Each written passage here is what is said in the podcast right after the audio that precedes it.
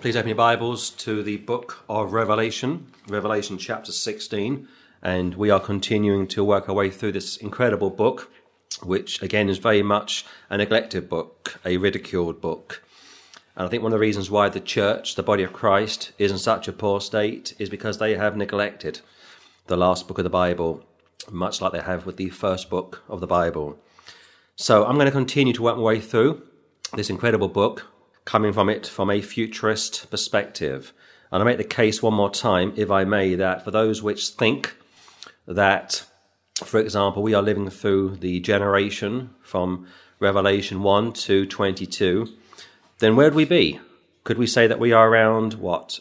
Revelation 12, 13, 14, 15? And if that is the case, referred to as the historical view, which the SDA hold to, then who are the two witnesses? Who is the false prophet? Who is the Antichrist? How about the image of the Antichrist? What about the third temple? How about the mark of the beast? It's clear to me that such material from Revelation is still to occur. And that's why I make the case time after time, week after week, that what we are reading is still to occur the worst is yet to come. And yet, for, uh, for those of us which are saved, the best is yet to come. Revelation 16, Revelation 16, let's begin today, if we may, in verse 1. And I heard a great voice out of the temple, saying to the seven angels, Go your ways, and pour out the vials of the wrath of God upon the earth. So the Lord has removed two witnesses by now. He has removed the 144,000 by now, and he has decided to send an angel chapter 14 to preach to those on the earth. But normally, angels are not sent to preach the gospel per se. If you think about that account back in Acts chapter 10 concerning Cornelius, he would see an angel, and yet the angel didn't witness to him. The angel sent for Simon Peter. So when we think about Muhammad, for example, meeting Gabriel, or so we are told, or Joseph Smith meeting Moroni, or so we are told, and receiving some kind of message from such angels, we know straight away that we are dealing with something that is not of the Lord.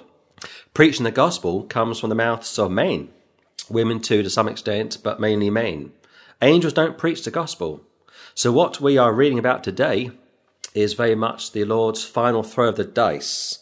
And I heard a great voice out of the temple saying to the seven angels, Go your ways and pour out the vials of the wrath of God upon the earth. Pour out the vials of the wrath of God upon the earth. God is angry with the wicked every day. He hates all workers of iniquity. And yet you don't hear this preached. And if you attempt to preach such a message, you are shut down. People love this idea that God is love, which of course he is, and that he's okay with your lifestyle, which he's not. He's holy and he's also just. But here this voice comes from the temple, heaven, of course, not on the earth, to the seven angels, literal seven angels. You got seven churches, seven spirits, seven trumpets, seven angels to go their way and pour out the vials of the wrath of God, Almighty God, upon the earth. And people say, well, the church is going to go through the tribulation. If that were possible, we would be consumed because we know from the uh, book of Jeremiah chapter 17 how the heart is deceitful above all things and desperately wicked. Don't kid me. I know that if I was to be put in such a situation, I wouldn't last five minutes. And that's why the Lord would pick 144,000 Jewish male virgins to preach the gospel, much like the Lord would choose 12 apostles to preach the gospel the first time around. Salvation is of the Jews but Christians, for the most part, are a great disappointment to the Lord. But here it's judgment time. Here it's punishment. The Lord has sat back for centuries, and now he's going to let rip, as they say. And he will use seven angels with vials, which could be a throwback to the plagues, to punish those that on the earth. Look at verse 2, please, from chapter 16. And the first went and poured out his vial upon the earth and there fell a noisome and grievous sore upon the main, which had the mark of the beast, and upon them which worshipped his image, women as well, and probably children to some extent. And here the angel has poured out his vial upon the earth, and there fell a noisome and grievous sore, a painful sore, a sense of uh, unimaginable pain, some kind of leprosy, perhaps, some kind of legion, uh, perhaps. Some have suggested it's a type of HIV. It's a mark of some kind. You think of the mark of Cain back in Genesis, and here such people are going to be struck down with some kind of a sore, like Job. Great pain. Why? Because they have taken the mark of the beast and they've worshipped his image. Again, this is the point of no return. From chapter 14, as far as I can ascertain, there are no more people getting saved. We are right at the end of the tribulation. And here, men and women and children, of course, those that are old enough to know right from wrong and have taken the mark of the beast, are going to be punished. They're going to be screaming in pain. This is a terrible picture of an event which, again, is still yet to come. And if you don't believe me, look back on history and try and find anywhere, any time, where such a thing happened. 3. And the second angel poured out his vial upon the sea, and it became as the blood of a dead man, and every living soul died in the sea. Animal life, of course, will die in the sea, and it's quite possible as well that during the tribulation, or just before the tribulation, that there will be people with enough money to perhaps even live under the sea. That's been suggested by some people. In fact, it uh, would fall to science fiction writers at the turn of the, uh, the middle of the 20th century that wrote about this, that people would be living under the sea or on the sea. And it's not too difficult to imagine. There are people around the world that live on their own private islands. People like to go scuba diving. People like to go deep uh, sea fishing diving. They like to, you know, spend a lot of time on the water. So it's quite possible that people are going to be fleeing to the sea to escape the Antichrist. But here, this second angel has poured out his vial upon the sea. Could be oceans as well. This goes back to Mark 16. Whatever you drink won't kill you because the waters are going to be contaminated. The waters are going to be poisoned which again is a throwback to Moses and Pharaoh. Moses would come the first time, clash with Pharaoh, a great type of the Antichrist, and decimate Egypt, destroy Egypt. And every time I read that account from the book of Exodus, and I read Pharaoh's generals pleading with him to let the children of Israel go, I think of Berlin, 1945. I think of the generals surrounding Hitler. They knew that the war was over and they were pleading with him to do a deal with the Allies because they thought that if the Russians arrived, which they would, and they did, it would be far worse for them. And Hitler lost his mind, refused to surrender, and Pharaoh lost his mind and refused to surrender. So here, everything that is living in the sea, uh, oceans as well, no doubt, are going to die. Terrible picture. Four. And a third angel poured out his vial upon the rivers and fountains of waters, and they became blood. You can't miss it, can you? The river Nile is turned into blood. When Christ came the first time, he would turn water into wine.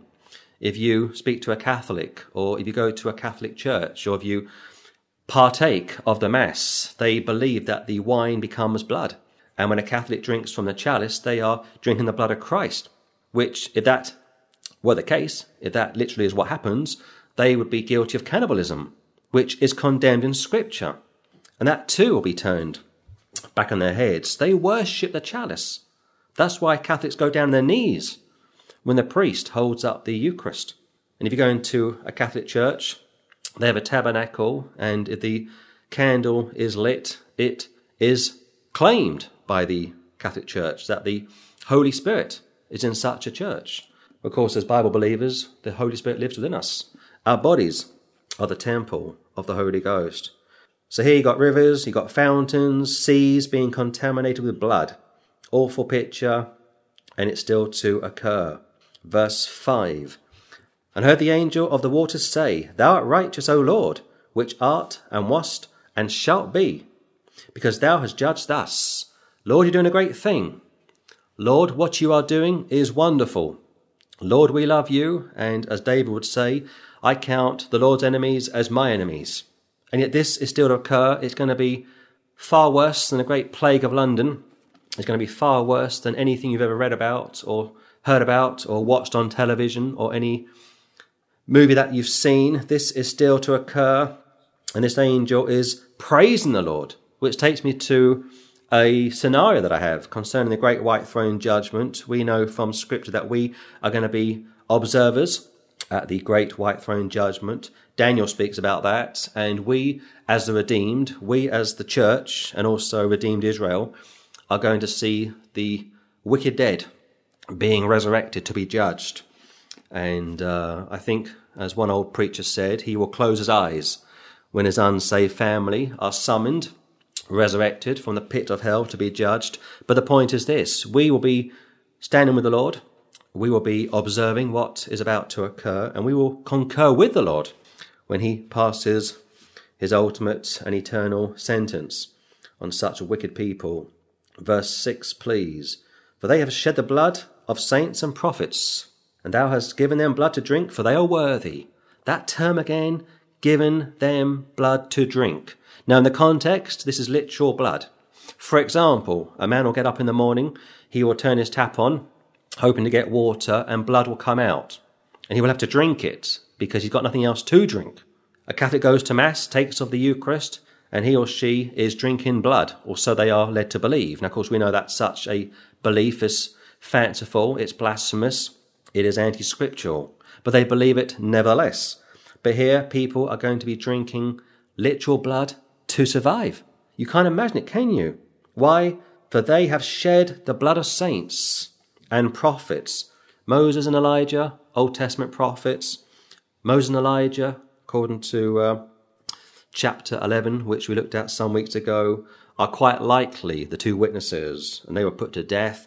Also, saints concerning tribulation saints.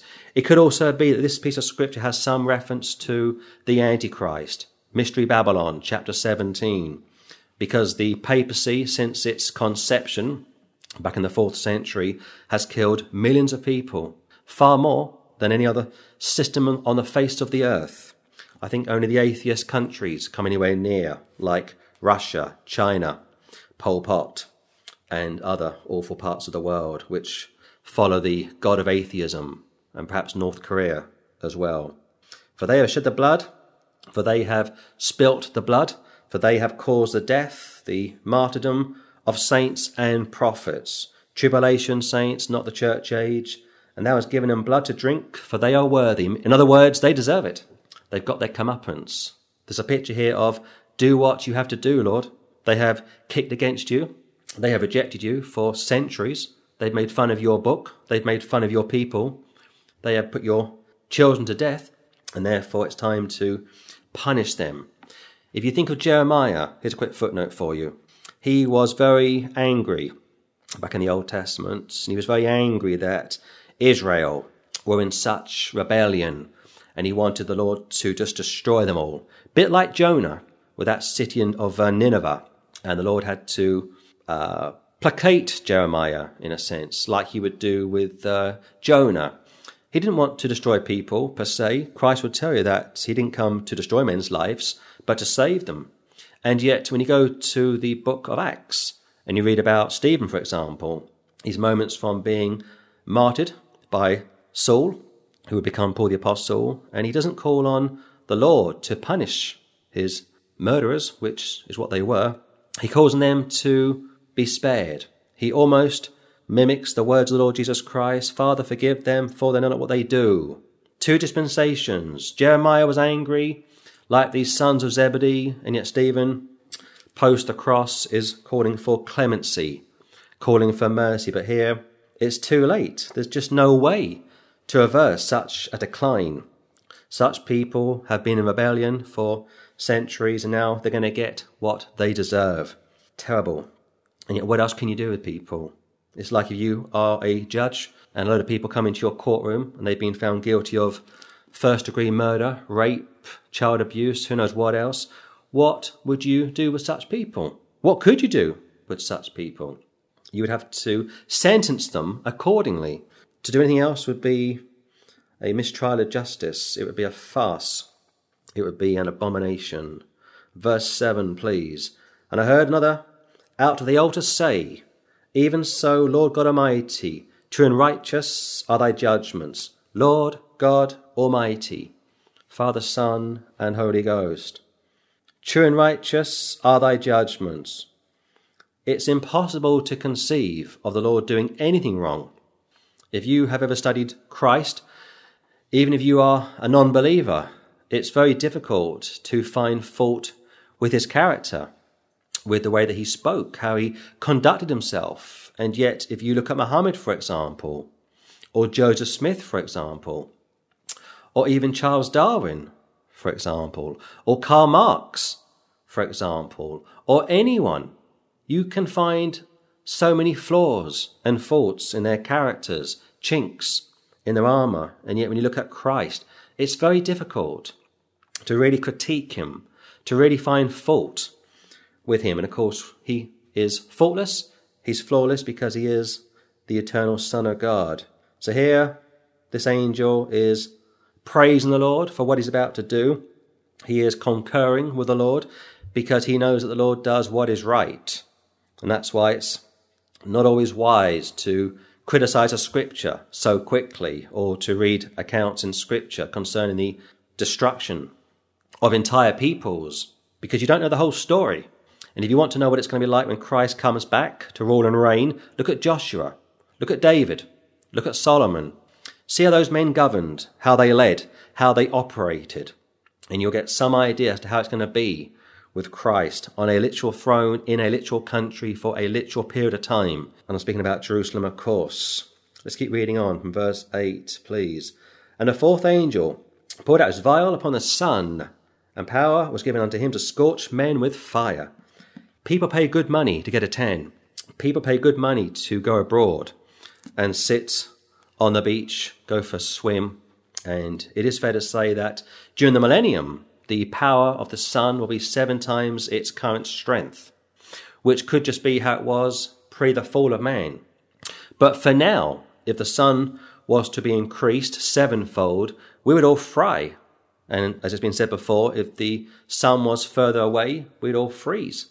That's how finely tuned this universe is. But here, this fourth angel has poured out his vial upon the sun, and power, authority, was given unto him to scorch men with fire. People are going to be burnt to a crisp during the tribulation. Now, I don't mind a bit of sun, but if it gets too hot, I start to wilt. I much rather uh, prefer the cold than the heat. But here, by verse 8, it's going to get hotter. People are going to burn. They're going to be drinking blood. They're going to be on their knees, wanting to take their own lives, and yet the Lord will not allow them to do such a cowardly thing. People say, Is this what God's all about? Yes, this is what God is all about. I mean, how much longer do you think he should sit back and wait and put up with people blaspheming him, mocking him, putting his children to death, creating false religions? He's going to roar like a lion, and uh, when he does so, look out. Verse 9, please. A man was scorched with great heat and blasphemed the name of God, which hath power over these plagues. And They repented not to give him glory. Men and women were scorched, burnt with great heat. And they repent? No, they don't. They blaspheme the name of God. They take his name in vain. They say, Oh my, or they say Jesus, or they say Christ. They blaspheme his name. They do so because they hate him. And that was spoken about back in the book of Isaiah. He was a man despised, acquainted with grief, uh, ridiculed. Uh, we hid our faces from him. We didn't want to be identified with him. And yet, in spite of all that, it says he went to the cross despising the shame.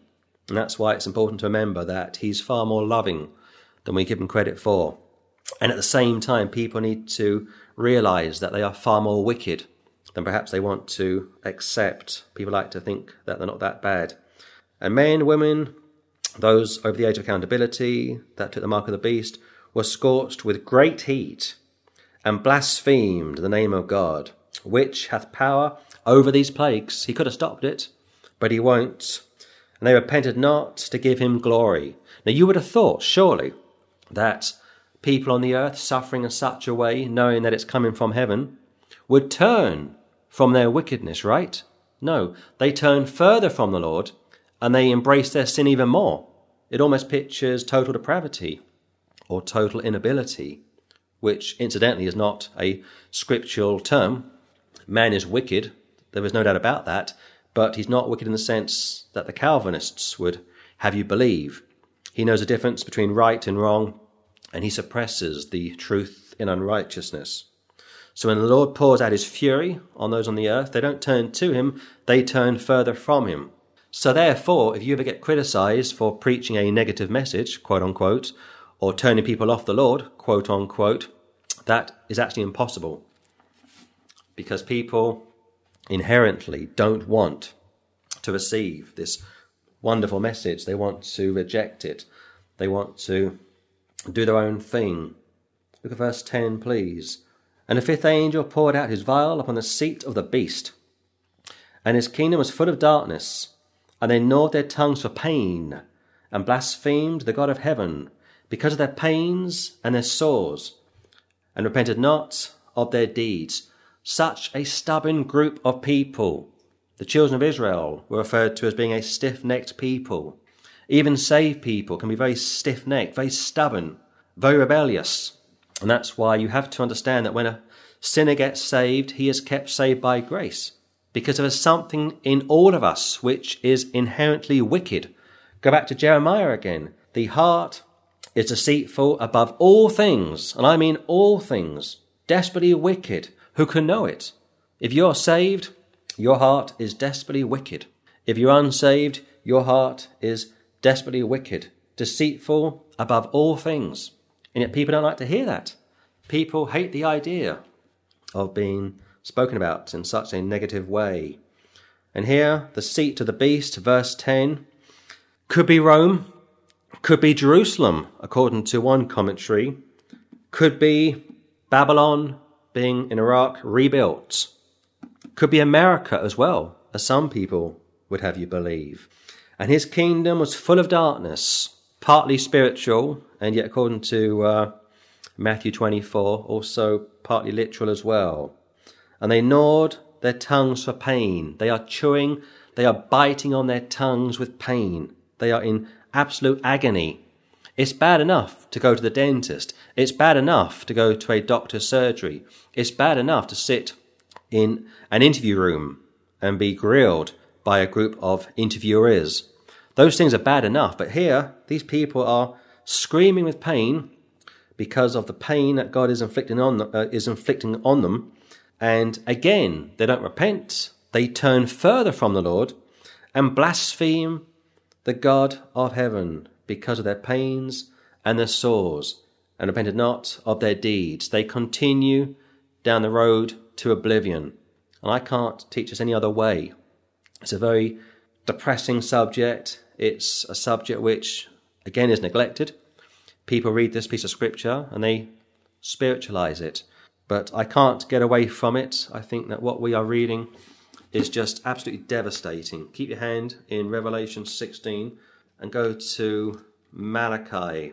By the grace of God, I was able to finish the uh, scripture. I was able to uh, read every book in the Bible in uh, 27 days.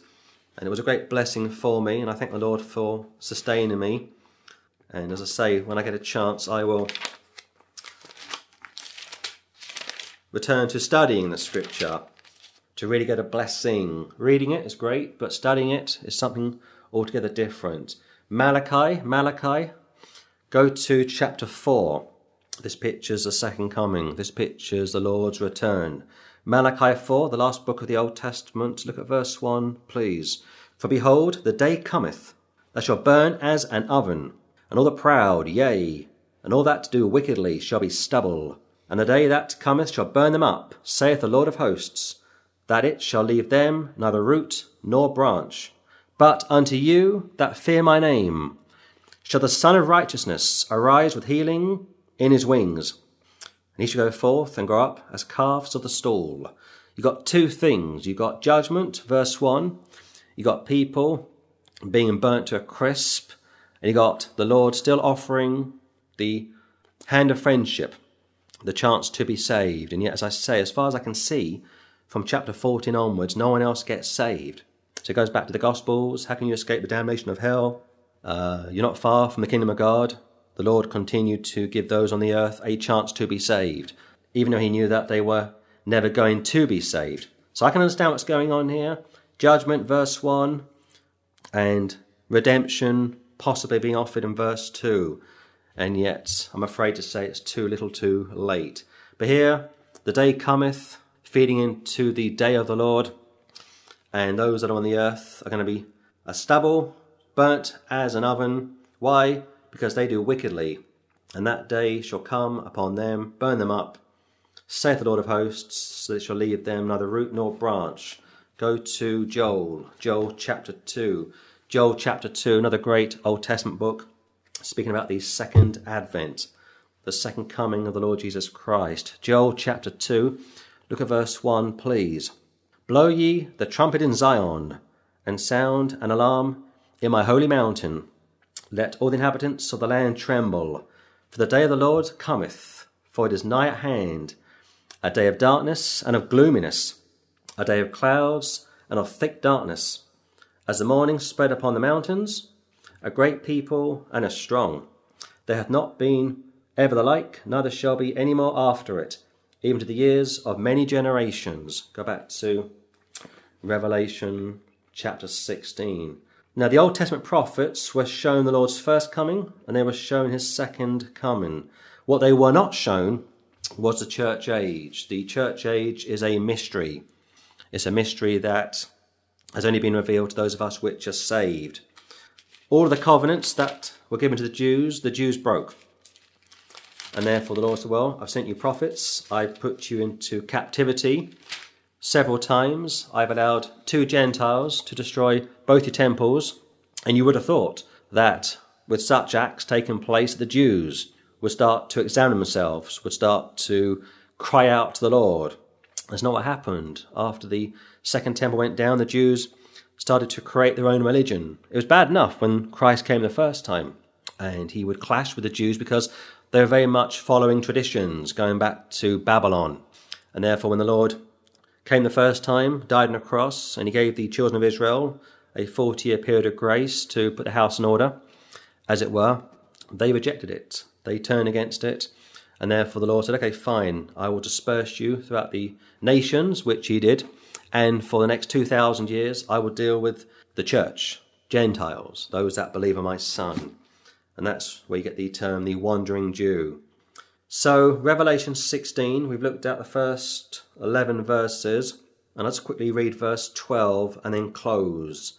And the sixth angel poured out his vial upon the great river Euphrates, and the water thereof was dried up, that the way of the kings of the east might be prepared. Euphrates being Iraq, some commentators believe that Babylon in Iraq is going to be rebuilt. I don't know about that. Some people think that Babylon is America, like New York, because New York comes to 666 as does Washington. I'm not sure about that either. Some people think that the beast, the seat, his throne, his uh, power base, if you will, is somehow tied in with Jerusalem. I'm not sure about that either. I will look at chapter 17 in the coming weeks. It has been historically taught that Babylon, harlot, so on and so forth, is Rome.